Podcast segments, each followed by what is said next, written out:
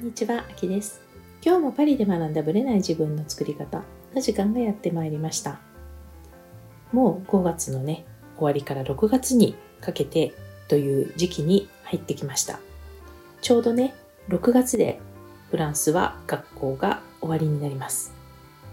9月から始まって、まあ6月がメインなんですけども、ただですね、6月30日までとかね、7月の頭まであるっていうのは、ある意味、小学校ぐらいまでなんですね。で、中学、高校はですね、例えば中学は、ボレベという中学卒業試験があり、高校はバカロレアがあるんですね。なので、試験会場に使ったりとか、そういうふうにする関係で、どうしても授業は前倒しに終わると。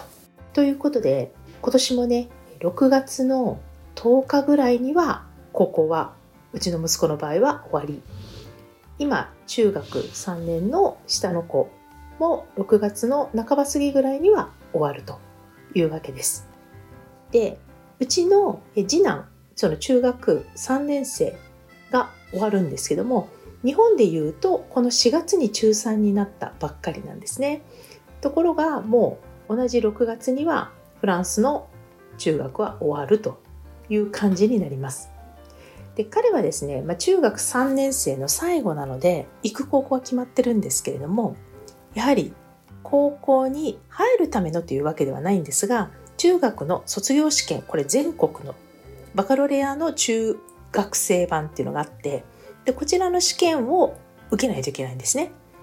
でこの結果が悪かったからといって高校に進めないということではないんだけれどもただその成績は高校まで持ってかれてしまうので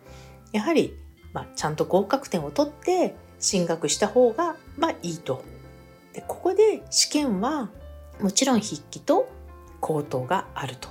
いうわけですねで2年前に上の長男がそれをやっているんですけども今年は彼は今高校2年生なんですが、まあ、高2がもうすぐ終わるっていう年ですよね。ただし、まあ、日本でいう高校2年生になったばっかりの6月っていう感じになるんですが、彼はですね、まあ、高校2年生なので、まだ余裕かと思っていたらですよ、バカロレアっていうのは高校3年生でね、高校卒業試験を受けるんですが、まあ、このバカロレアに合格してないと上には進めないんですね。でこのバカロレアのフランス語だけはここ2年生でやるんですよ。あとの教科は3年生でやるんですけども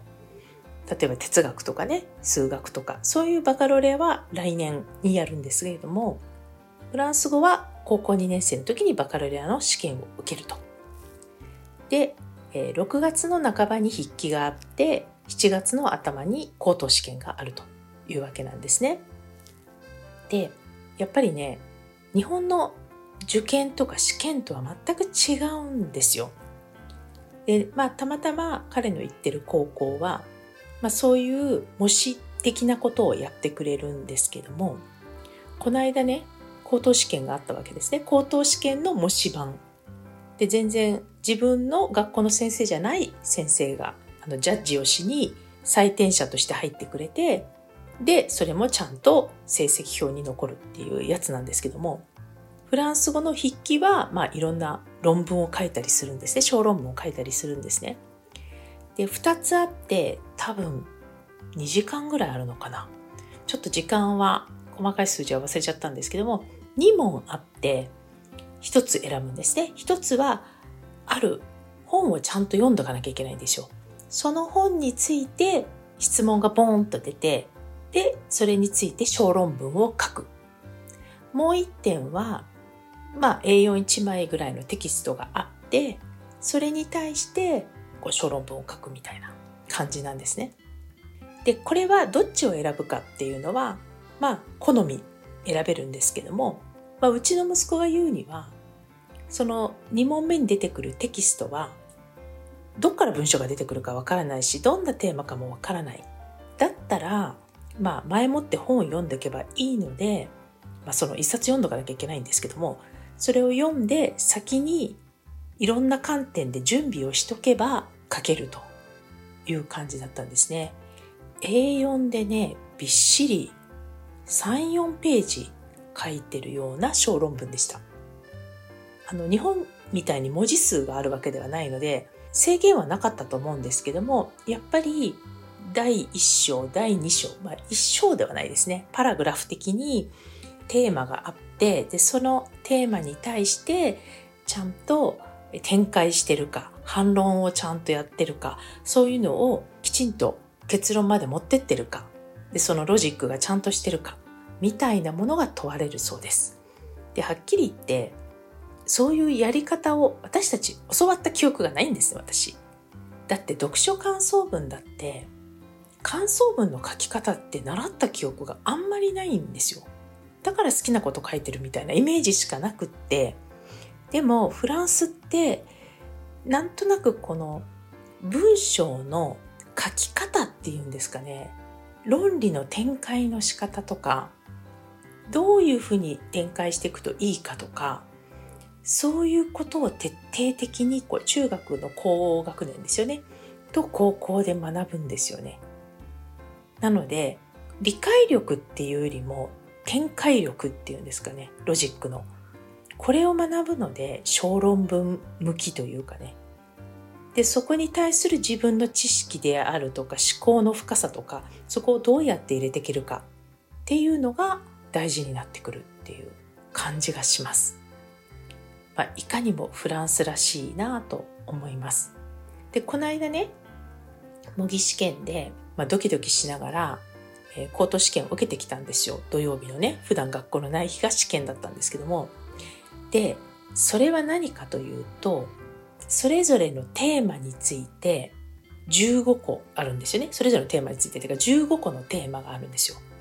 で、そのテーマについて先生が選んで、それについて30分準備時間。で、そこで5分プレゼン。で、質疑応答5分かな ?10 分だと思うんですね。で、大体どういう文章かとかどういう内容かっていうテキストは与えられてて15個あったらしいんですね。で、15個の中から1個選ばれるので山を当てることできないんですよ。15分に1なので。だからやっぱり一応ちょっとずつでも全部準備をしておかないとどの文章を与えられるかわからないというね。まあある意味怖さ満点のものだと思うんですが、これをね、自分で準備して、どれが当たってもいいようにテキストをね、だいたいどういう感じでまとめておくか、どういうプレゼンをするか、みたいなものをまとめる。まあ、全く同じテキストが出てくるかわかんないんですけども、まあ、最終的には帰ってきた時にね、一番当たりたくないテキストに当たったと言ってました。まあ、15分の1にはなったんですけどねでも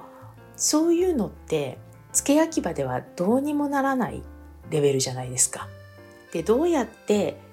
いくら話すのが好きだと言ってもやっぱ論理展開がちゃんと5分の中にプレゼントしてないとできないしその後の質疑応答も答えられないというまあある意味ね高校生の時からこういうのやってたらシビアだけど鍛えられるよなとは思いました。そういう意味でね、まあ、実際のテストは6月と7月の頭なんですけども、まあ、これをやり来年は本格的なバカロレアの試験に入っていくということでね。なかなか、ま、日本のね受験の雰囲気とは違うと思うのでね。ちょっと久しぶりに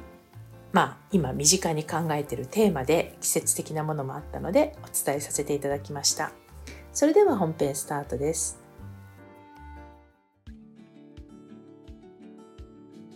はい、本編です。今日はですね、ビジネスで結果が出てる人の特徴っていうのについて、まあ、たまたまちょっと考える機会があったのでシェアをしたいと思います。まあ、ビジネスで結果が出るっていうのはまあ、ビジネス以外でも、まあ、最終的にはやりたいことに対して結果を出してる人っていう考え方でいいんじゃないかなと思います。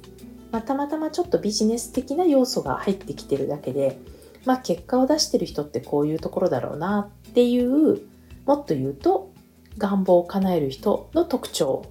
でも重なってくるかなと思いますなのでね今日はねちょっとその辺の話をしたいと思いますというのもですね、まあ、そういう人たち要は特徴を考えるきっかけになるような人たちとたくさん話をしたんですね。で結果を出してる人の特徴がそこで明らかに浮かび上がってきたというのがねはっきり分かったのでせっかくなのでねまあこれが全てではないんですけどもでも実際体感としてすごくわかるということですのでお話をしたいと思います。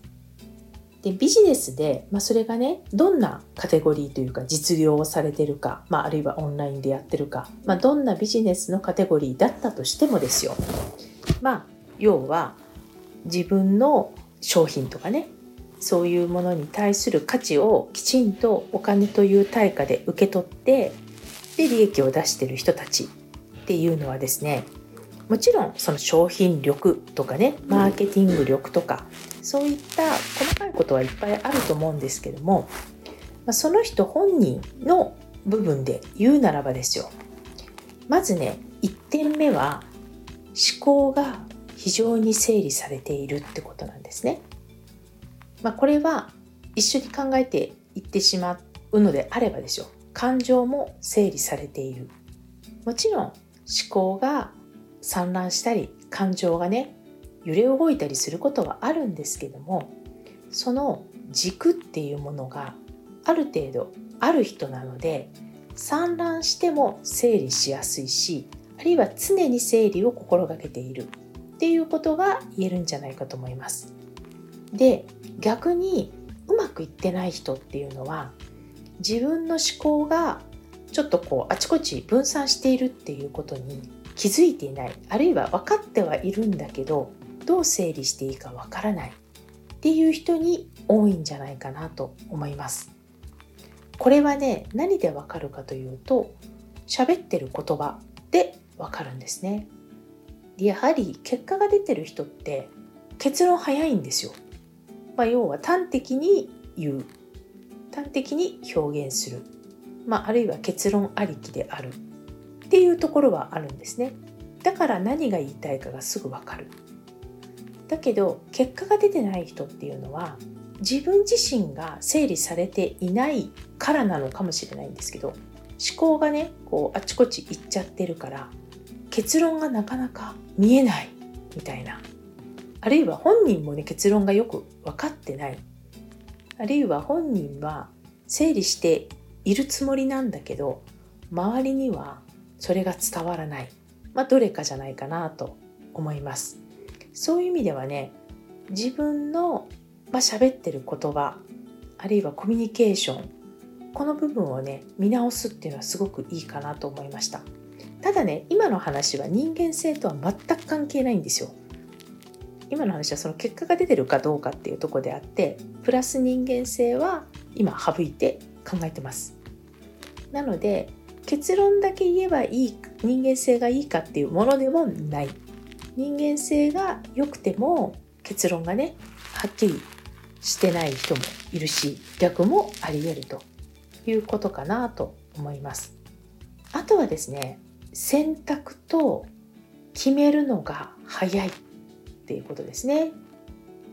思考の整理ができてるから選択が早いのか。選択が早い状態だから思考が常に整理されていくのか。これはね卵か鶏かみたいな世界なんですけども決めるのが早い人遅い人これ分かれます。で慎重だっていうのとは若干違うんですよね。時間をかけてるっていうのは本当の意味で時間をかけてるというよりはとにかくマイナスにならないようにどうやってリスクを減らすかみたいなところで迷ってしまっているっていう感じなんですよね。決めちゃった方が後から対策できたり、まあ、後戻りしたりとかのも含めていろいろ対策打てるんですよ。しかし決めないままいるっていうのはもうその状態をキープしていることで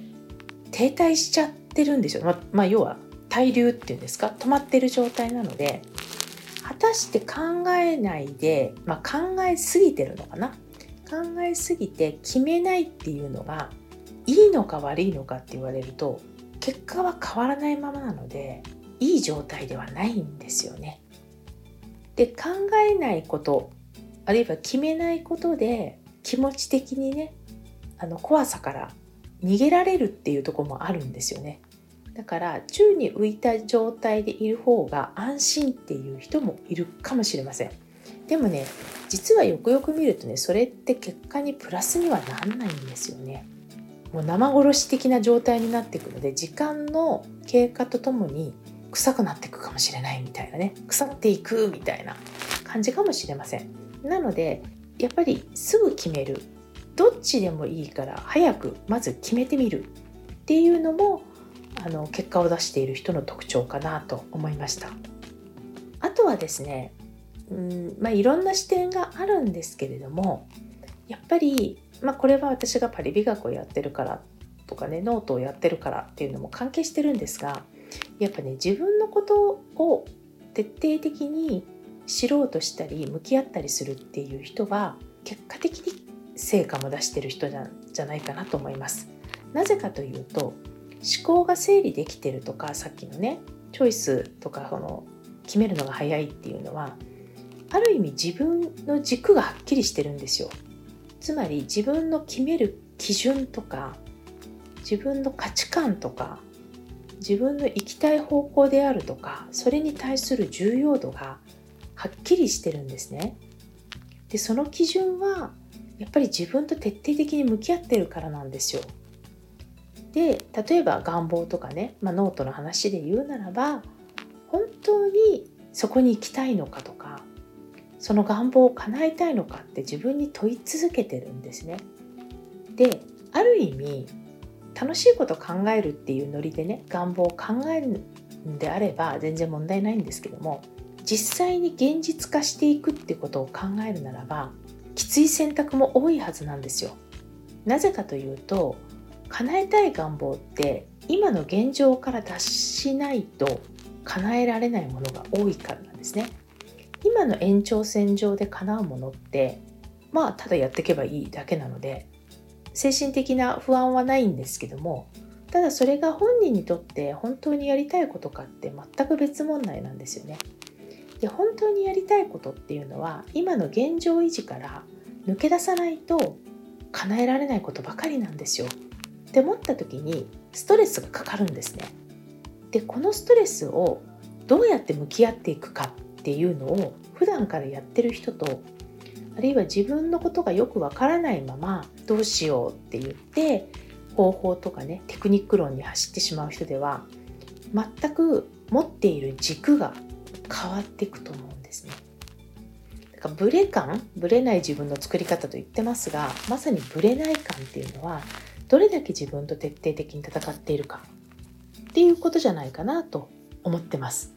でこれについてはまあちょっと深いのでまたゆっくりっていう感じだし、まあ、抽象度が増してしまうのでねこの辺にしますけどこの辺りが結構特徴として挙げられると。もう一回言うと1つ目は思考の整理感情の整理。まあこれ自分のことが分かってるっていうことにも近いんですけどもやっぱり自分のことを知るっていうのも含めて自分の考えてることをきちんと整理するっていうことですね。まあ、別にロジカルに考えなくてもいいけれどもこう自分が何を大事にしてるとかね論理的にどうかとかね人によってはね無自覚でやっぱり叶えたいことがいろいろありすぎたりすると自己矛盾が起きてることに気づかなかったりすることもあるんですよね。こっちを叶えるとこっち無理な話じゃないですかみたいな。えどういうふうにじゃあ考えてるの？っていうといや実はってまた全然違うのが出てきたりして A 案が出てきて B 案が出てきてそこに矛盾があるといや実は C 案なんですみたいなこれ思考の整理ができてない特徴なんですよね。で2番目は決断が早い決めるのが早いっていうことですね。で3番目は自分を知るっていうことですよね。なのでビジネスに関しては私もねあの自分への戒めというかね自分に対して言ってるようなとこもあるんですけどやっぱりね自分が今何の課題を抱えてるのかっていう本質論をきちんと考えるってことじゃないかなと思います今目の前でやることと長期的に抱えてる課題っていうものをどれだけ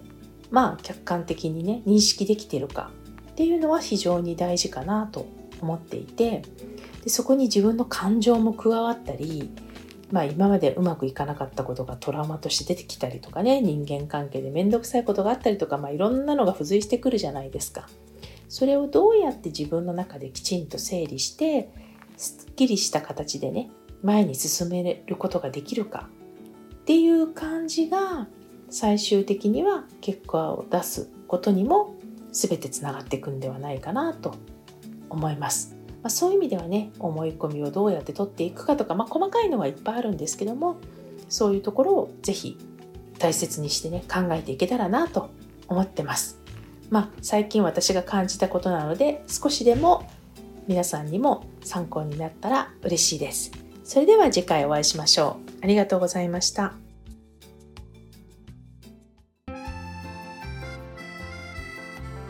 も聞いてくださりありがとうございます。この番組は日本時間の毎週木曜日の夜配信されています。同じく木曜日、日本時間22時から30分、Facebook グループのパリ式願望実現ラボというコミュニティで中間ワークのライブを行っています。こちらはノート術の実践ライブ、パリ式願望を実現するためのマインドという願望実現が加速するコミュニティです。アーカイブでももちろんいいのですが、ライブで参加されるとより効果が高いとの声をいただいています。時間が合う場合は、アーカイブよりライブでぜひご参加ください。参加されると、ノート術の教科書というプレゼントや他の特典もついてきます。パリ式願望実現ラボは概要欄のリンクからぜひご参加ください。よろしくお願いいたします。